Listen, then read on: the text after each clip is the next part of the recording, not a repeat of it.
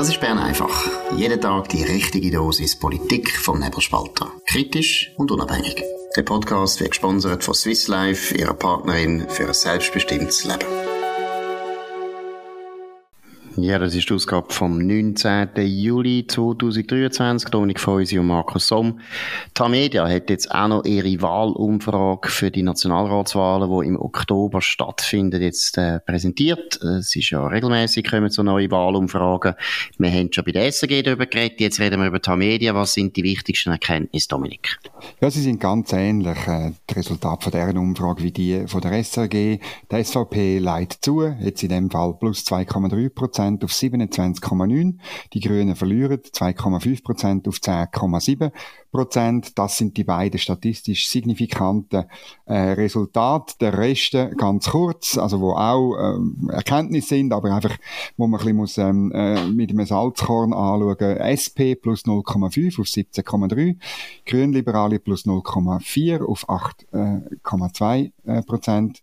Die Mitte plus 0,1 auf 13,9 äh, und die FDP minus 0,8 auf 14,3 Prozent.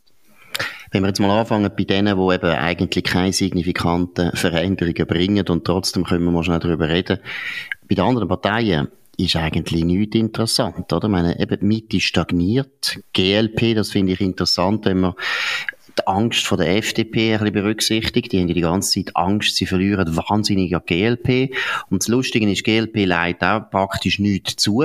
Während die FDP laut Umfrage 0,8 soll einbüssen, das ist auch beim SRG-Wahlbarometer auch schon gewesen, dort ist auch ein Einbruch gewesen. Eigentlich müsste ja GLP zunehmen, wenn die FDP wirklich so viele Leute an GLP verlieren. Zeigt sich nicht, sondern sie verliert vielleicht an die SVP.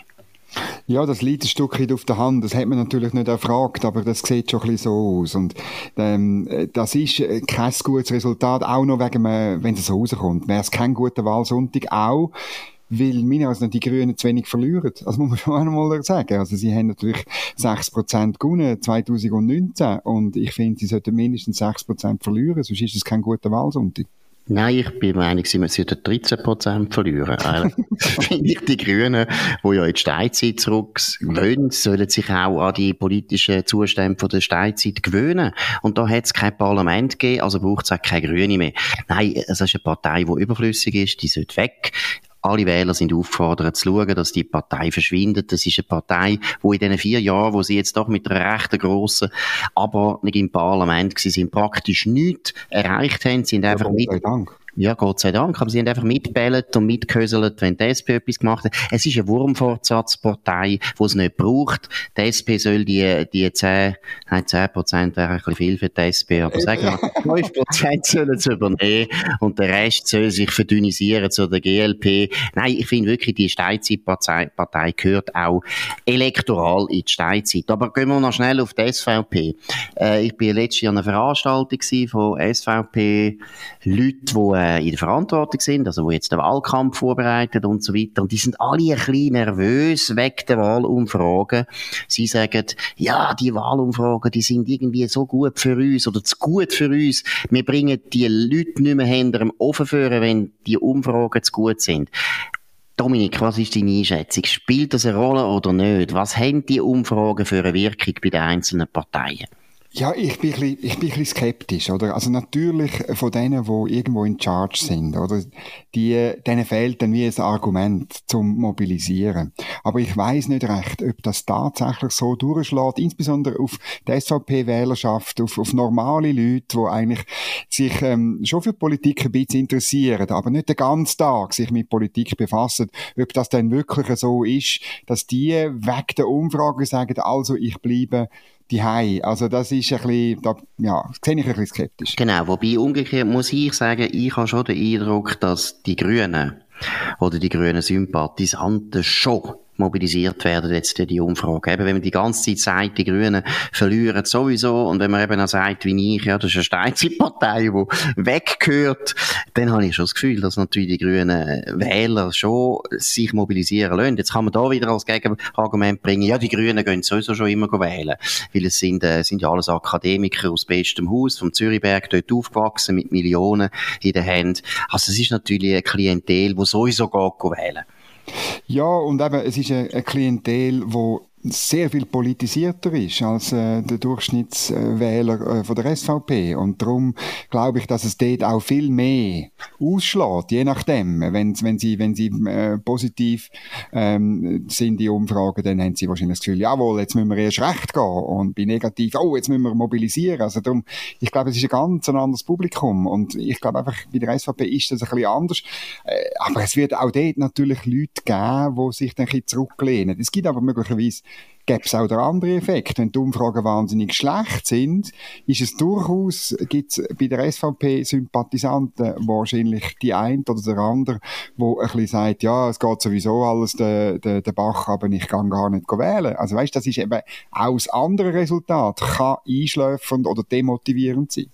Absolut, das ist richtig. Also wir tun jetzt das eben, wir recherchieren jetzt einmal nach, dann mal schauen, wie eigentlich die Umfragen gewesen sind das letzte Mal, vor vier Jahren.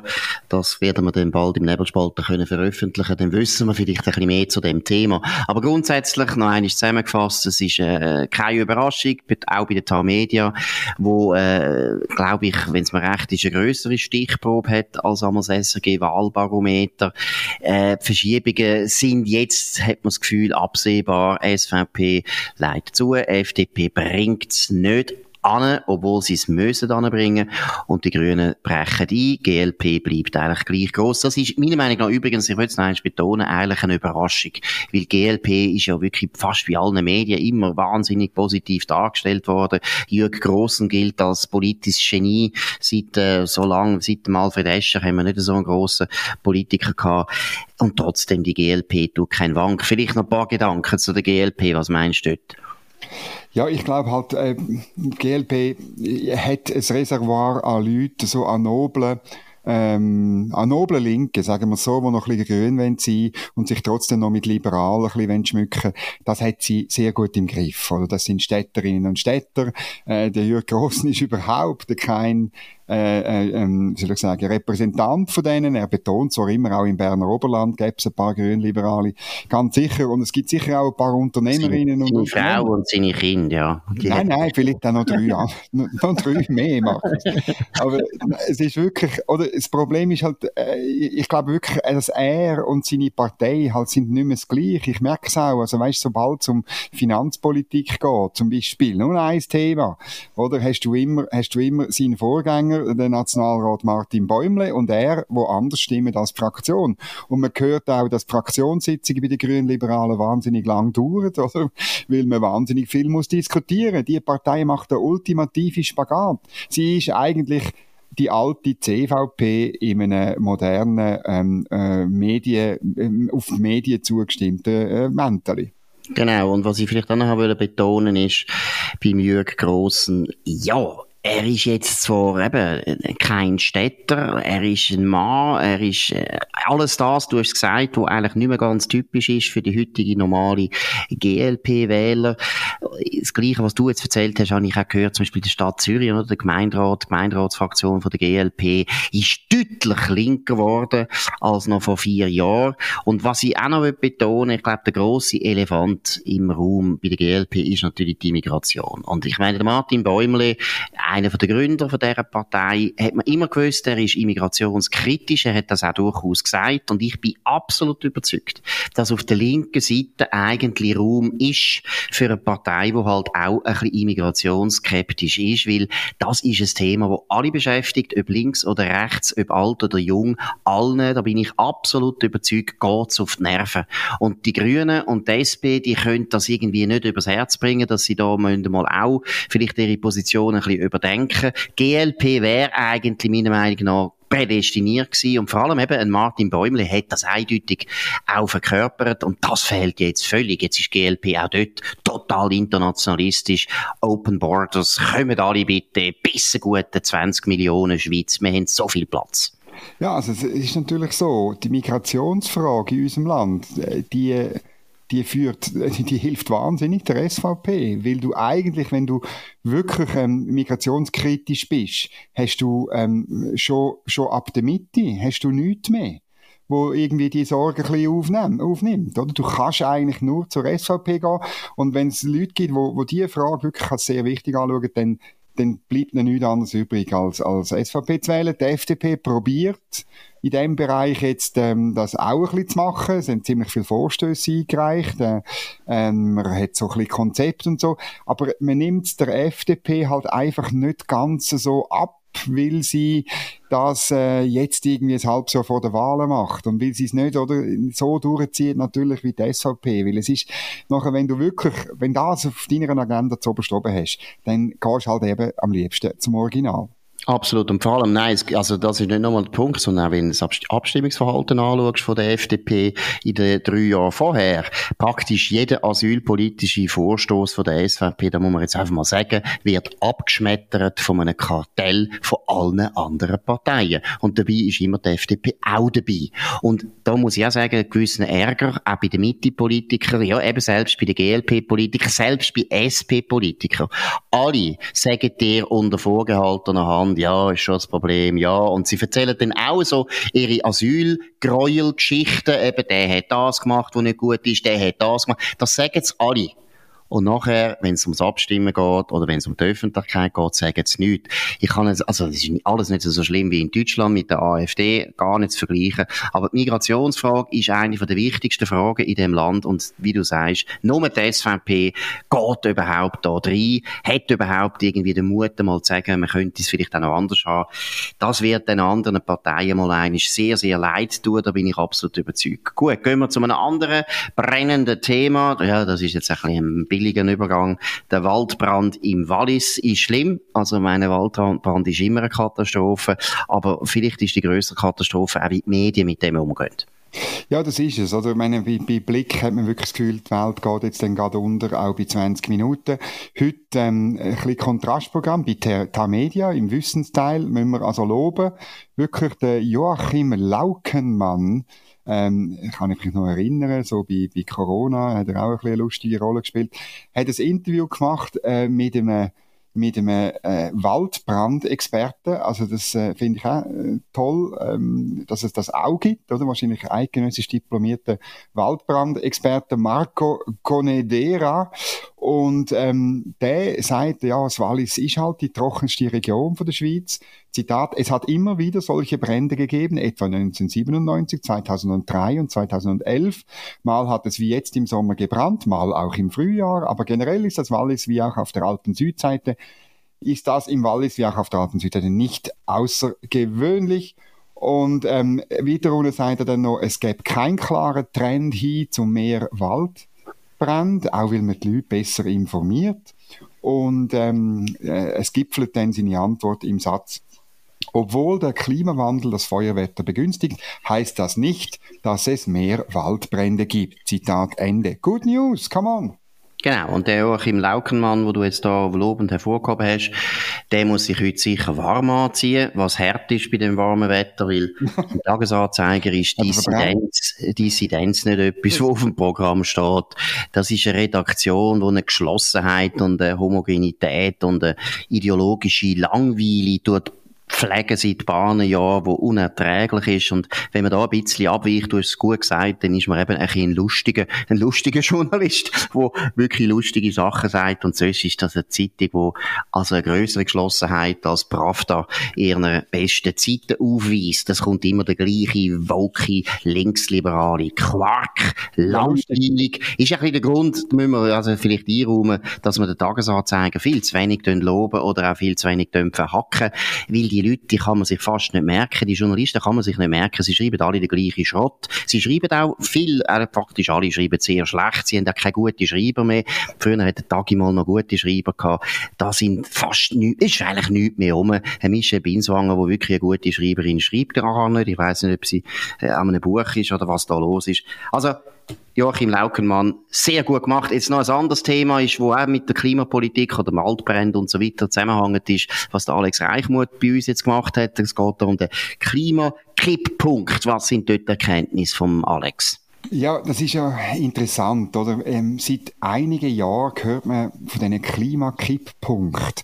Und das müsste, das, das sind so Punkte, musst du dir vorstellen, wenn man die überschreitet in der Klima, Entwicklung, in der Klimagefahr, in der Klimaerwärmung, dann ähm, können wir das nicht mehr rückgängig machen. Das ist so ein bisschen die These. Und die wird ja gebraucht, weil die eigentliche Klimaerwärmung, wenn man sie tatsächlich misst, ich habe das letzten Samstag in einem Leitartikel gemacht, dann beträgt die 0,38 Grad seit äh, 1979, gemessen von der äh, satellitengestützten Messung von der University of Alabama in Huntsville. Das ist eine, eine, ja, breit anerkannte Messung. Es gibt verschiedene Messungen, die dann ein bisschen anders ausfallen. Aber ähm, an sich ist die tatsächliche Klimaerwärmung nicht wahnsinnig groß, umgerechnet auf 0,13 Grad pro Jahrzehnt. Wenn wir das, äh, wir, äh, wenn das so weitergeht, dann halten wir bis ins Jahr 2094 das 1,5 Grad Ziel vom Pariser Abkommen ein. Dann kann man also sagen, das ist alles nicht so schlimm, oder? Und damit eben man trotzdem kann sagen, es ist wahnsinnig schlimm, hat man äh, ab 2008 und das hat der Alex Reichmuth wunderbar ausrecherchiert hat man die Klimakipppunkt eingeführt. Also man sagt dann irgendwie wie, ähm, der, o der, der also auch irgendwie die, die Wasserströme im Atlantik könnten komplett kippen und das ist irreversibel. Äh, es führt dann dazu, dass man wirklich eben untergehen und und ja, halt einfach zerstört ist. Und interessant ist nur ganz kurz, der Alex ist dann schauen, was denn da der IPCC, also das UNO-Klimapanel, dazu schreibt. Ähm, er sagt, es gäbe ungenügende Evidenz zu dem Thema, ein Mangel an Daten und das Thema sei herausfordernd. Das ist interessant, weil es ist auch äh, deswegen wichtig, weil die Klimakipppunkte, wo ja eben ähm, ziemlich zum Teil recht willkürlich einfach festgelegt werden, die sind natürlich wichtig in der politischen Diskussion, weil es äh, so vor allem den jungen, pubertierenden Klimaaktivisten das Argument gibt, wir müssen jetzt ganz, ganz schnell handeln. Subito, subito, ja. subito, subito, subito, subito. Sind, äh, es ist so, es ist so die Haltung vom kleinen Kind, wo der Pudding, der Pudding sofort will haben. Pudding, komm bitte, Pudding, Mami, Mami, gib mir den Pudding, Pudding. Das ist der Klimaaktivist von heute. Und das ist eine ganz gefährliche Haltung in der Politik. Ich glaube, ein Grund für den Erfolg von der Schweiz ist ja, sind wir uns ja, glaube ich, einig, das politische System, wo alles verlangsamt. Weil eigentlich in der Politik, das ist eben anders als auf dem Markt oder in der, in der Unternehmenswelt. In der Politik ist es nicht so ein Vorteil, wenn man wahnsinnig schnell handelt, weil man eigentlich häufig Fehler macht. Die Chance in der Politik, dass man Fehler macht, ist eben viel, viel grösser, als dass man etwas richtig macht. Und ich würde jetzt behaupten, der berühmte Spruch von Michael, Gar Michael Gorbatschow, wer zu spät kommt, den bestraft das Leben, der stimmt eben nicht. Der stimmt eben nicht. Und dem Gorbatschow ist er selber auch nicht gut rausgekommen. Er hat nämlich die ganze Reformierung von der Sowjetunion, die er probiert hat, eben eigentlich auch zu schnell gemacht. Das ist auch ein Grund gewesen, wo man gescheitert ist. Also von dem her bin ich grundsätzlich gegen Kipppunkte in der Politik, wie das immer dazu führt, dass die Leute in Panik Fehler machen. Aber bei der Klimapolitik ist es wahrscheinlich am offensichtlichsten. Gut, wir haben noch eine Kleinigkeit, eine wichtige Meldung. Eine Österreicherin hat jetzt mal endlich Klimapolitik beim Wort genommen und hat eine Klage eingereicht. Was ist passiert? Ja, sie ist auf Italien in, in die Ferien, auf äh, Grado an der Adria adriatischen Küste. Und wo sie das Meer sieht, ist sie eben aus ihrem, aus ihrem wunderschönen ähm, äh, Strandstuhl gekippt. Das ist ihr persönlicher Kipppunkt gewesen. Weil das Meer ist viel weiter weg bei Eppe als im Prospekt äh, vom Reisebüro. Sie hat das Reisebüro äh, verklagt, weil das ging natürlich so nicht. Und ähm, ja, äh, und hat das wirklich durchgezogen, ist leider am Schluss nicht äh, erfolgreich gewesen, die Klage. Leider. Äh, ja. Genau, und wenn sich das Klima halt noch stark immer verändert, muss man ständig die Prospekt aktualisieren und wenn man es dann nicht macht, hat man dann eine Klage am Hals. Ist eben noch eklig. Gut, wir gehen zu unserer Lieblingsorganisation in Europa, das ist die Europäische Union. Ganz eine phänomenale Erfolgsgeschichte. Die sind auf Südamerika gegangen. Was ist dort passiert? Nein, sie sind nicht auf Südamerika gegangen, sondern äh, die Südamerikaner sind auf Brüssel gekommen, äh, ah, weil es zu heiß ist wahrscheinlich in äh, Südamerika, obwohl dort kannst du ja in die Anden rauf, dort ist sicher schön kühl und Winter ist ja dort auch noch auf der Südhalbkugel. Also ich, wir wissen es nicht, aber äh, an dem Gipfel ähm, man macht immer, also jetzt ist ja überhaupt Gipfelsaison, weißt du, weil ja die Parlamente in allen Ländern sind in der Ferien, dann können die Exekutive Gipfel machen. Überall wird jetzt Gipfel gemacht. Und es ist ein Gipfel zwischen der EU und den, den südamerikanischen Staaten. Und äh, zwei Sachen sind dort passiert. Einerseits hat die EU Zitat, das Leid anerkannt, das der transatlantische Sklavenhandel ausgelöst hat. Das sei eine schreckliche Tragödie in der Geschichte der Menschheit. Man hat aber abgelehnt, dass man Reparationen zahlt. Und das andere war ein Eklat, weil die EU hat das Gefühl gehabt, man könne irgendwie eine Resolution verabschieden, weil ohne Resolution kein erfolgreicher Gipfel. Ähm, und man hat den Ukraine-Krieg verurteilen und da sind drei Länder äh, demonstrativ dagegen gewesen. Nicaragua, Kuba, Venezuela, alle so ein bisschen altlinke Staaten, die irgendwie sich zum Herrn Putin noch ein bisschen zugehörig fühlen. Genau, wobei du tust jetzt eigentlich fast ein bisschen darstellen, als wäre das irgendwie die Vergangenheit. Dabei ist äh, es ist Zukunft, oder? Von Lateinamerika. Lateinamerika ist enorm nach links gerückt, äh, extrem anti-amerikanisch, das sind natürlich schon lang, aber mit dem Sieg vom äh, verurteilten äh, Lula. Politiker Lula ist natürlich ganz Südamerika eigentlich mehr oder weniger im Griff von der Linken. Das heißt immer, dass sie gegenüber Russland äh, doch eine versöhnliche Haltung haben, aus alten guten sowjetischen Zeiten, aber auch vor allem China. China ist extrem äh, präsent jetzt in Lateinamerika Natürlich geht es da auch gegen Amerika. Also von dem her ist gar kein Wunder und zeigt ein bisschen, wie ja, vielleicht ein bisschen wie naiv die Leute sind von der EU, dass sie das Gefühl haben, dass sie da Lateinamerika können auf Linie bringen. Das geht sicher nicht. Vielleicht noch schnell eine Bemerkung zu der Reparationenfrage. Meiner Meinung nach auch tut mir leid, auch naiv, weil wenn man natürlich schon mal anerkennt, dass das ganze grosses Übel war und Europa da grosse Verantwortung hätte, dann ist es nur noch eine Frage von der Zeit, dass man auch muss zahlen gescheiter würden zum Beispiel äh, die Europäer mal sagen, du hörst mal, also die Inka haben auch Sklaven gehabt die Azteken haben Menschenopfer gemacht. Also ich finde, die Indianer müssen sich auch mal entschuldigen. Oder das andere Thema, wo ganz ein wichtiges Thema ist, die ganze afrikanische äh, Komplizenschaft in der Sklaverei. Sklaverei ist etwas gewesen, was in Afrika immer gegeben hat, lang bevor das die Europäer gekommen sind. Und die Sklaven sind nicht eingefangen worden von den Europäern, sondern von den Afrikanern selber. Die Afrikaner selber haben Sklaven gemacht und haben viel Geld damit verdient. Ich finde, die, äh, nicht die Sklaven, sondern die Afrikaner, die heute noch in Afrika leben, das sind alles, nah, nicht alles, aber viel Nachkommen von ehemaligen Sklavenhändlern und Sklavenhalter, die dürften sich einmal entschuldigen. Also auch da, Europa macht sich selber kaputt und sprengt sich in die Luft und hat das Gefühl, sie sagen noch gut und machen damit Eindruck.